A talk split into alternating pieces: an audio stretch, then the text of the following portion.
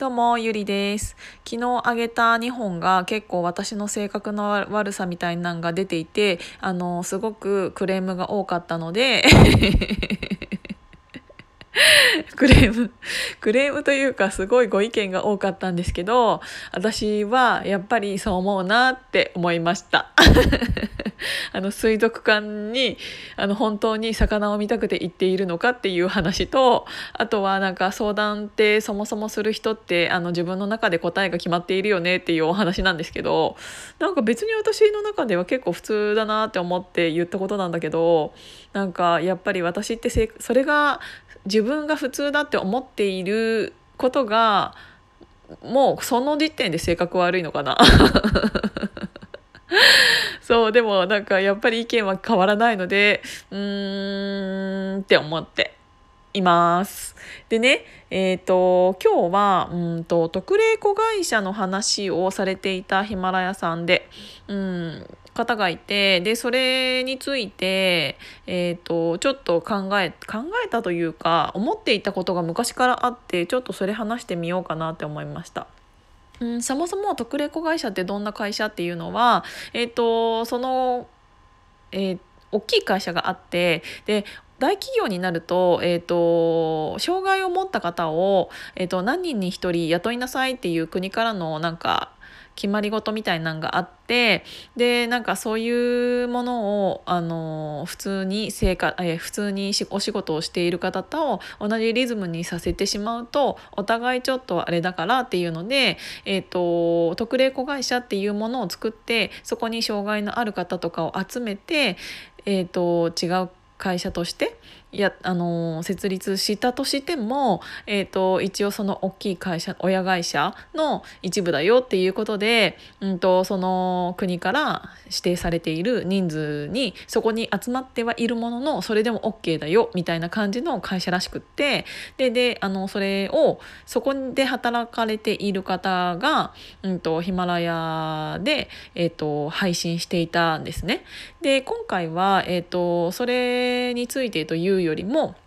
うんと、私が前から、えっとまえっと、障害者という言い方自体がまだ、えっと、賛否両論あるしあまりいい言い方ではないよねっていうのは言われているけど一番分かりやすいということで障害者ということ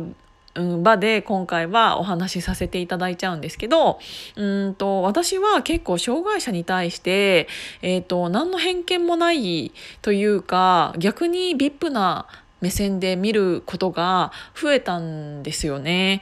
っていうのはなんか羨ましいと言ってしまうと不謹慎かもしれないけど、うんと、人間って、えーと、やっぱり普通に生まれて5体満足で生まれて生まれて、うん、と普通の生活をしていると普通の社会に揉まれて 普通の何て言うんだろうまあ、うん、普通の生活を送ってしまう言いがちじゃないですか。でそうじゃなくて、えーと、何かが、うん、普通のそういう健常者と言われている人からはちょっと足りないって言われている人って、うん、そこが足りないからこそあの見えている部分とかがすごく多いなっていうのを昔からちょっと思っていたんですよね。っていうのは、えーと、人って結構生きているうちに、えーと、使っている細胞の数っていうのがこんなにたくさんあるのに、えーと、本当に数パーセントのものしか使っていないって言われているじゃないですか。んで細胞じゃないかそれは。何て言うんだっけ？あれだ染色体だ そうでその、えーと、いいっぱいあるのにもかかわらず、えーと、その本当に一部しか使ってないで人間って生きているんだよっていうのって結構有名な話だし、えーと、小学校中学校ぐらいの時にそういう勉強ってしたと思うんです。でそういう中ででその本当に一部しか使っていないのにもかかわらず私たちはこんなにいろんなことができるじゃないですか。ただ、えー、とそういうことうんもし健常者が、えー、と使う力がうん100とするとそれをベースにして100だったとすると,、えーと、障害者と言われる人たちって、うんと、私たちでいうその健常者レベルの、うん、ものはもしかしたら20とかしかできないのかもしれない30とか40とかわからないけどね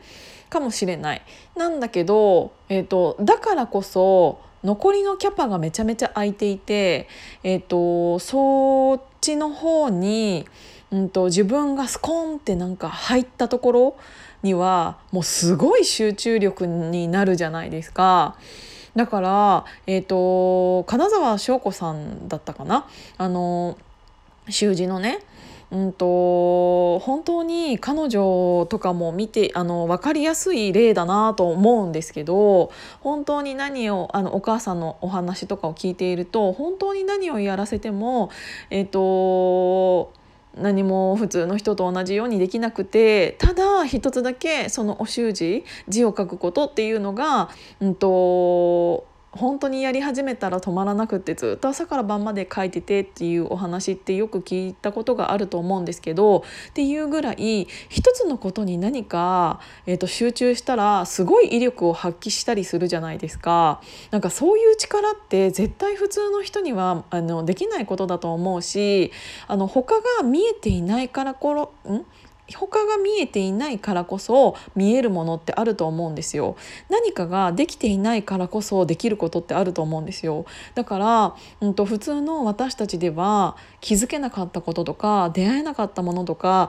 絶対に彼ら彼女らっていうのは、えっと、逆にそういうところに気づけたり、えっと、突出的な力っていうのをあの発揮できたりすると思うので私は結構うん、障害者と言われている方たちに対してすごく興味を持っていてうんなんかないからこそうんもらえるものっていうのは絶対にあると思うんだよね。なんかあの健常者の私がそういうのを言ってしまうとなんかなんて言うんだろうなんかうん綺麗事って言われてしまうかもしれないけどうん正直本当にそれは思うし特にクリエイティブ的なうん世界で生きていると余計にそういうことを思うんですよね。なんかえよくこんな作品できたなとかなんか本当に、えーと、言葉に魂が乗っているというかあの芸術的なものっていうのってもう字にもうその人の魂がバーンってなんか入ってたりとかだから私はその翔子さんの字とかを、えっと、見ると書道家のねあの翔子さんの字とかを見るとなんかその一文字だけでなんか泣けてきちゃったりする時があってっていうのがもう本当にその一枚に魂を込めて書いたんだろうなっていうのがすごく伝わってくるから何か、えーと普通の人が普通のことをできないことっていうのはあるかもしれないけどその障害者が普通の人と同じことをする必要はそもそもないと思っていてなんかもうちょっと何て言うんだろう人数がたまたま多いからこっちの方が健常者になってるかもしれないけどもしかしたら、うんと、何何年か前のなんか原爆原爆じゃないかなんだっけ？えっ、ー、とあ原発？あ原発のえーと、地震があって原発のなんか影響があるんじゃないかとかいう話になったじゃないですか。でもしかしたら、うんとまだ分かってないかもしれないけどその何かが10年後20年後にもうちょっと30年後40年後かもしれないけど何かの、うんと、原発の影響がもしかしたら出てくるかもしれないじゃないですか。ってなった時にそうなると逆に今言われている健常者っていうのが少なくなってきて、えっと、障害今言われている障害者っていうのがもしかしたら普通の時代だってくるかもしれない。そうなった時にあの逆にそういうなんかいろんなところにこの人はこれがめちゃめちゃ得意この人はこれがめちゃめちゃ得意みたいなものが、えーと、今言われる障害者という方がなんかすごい突出したものがバババババってできてきたらすごい天才が生まれるんじゃないかなと思ってで逆に今の私たちみたいな健常者ってあの普通すぎちゃってうんと何もできない普通の人みたいな感じになっちゃうのかもしれないなって思って。っているあの考え方が私あるよっていうお話をしてみました。ちょっともう5秒になっちゃったので今日も聞いていただいてありがとうございました。またね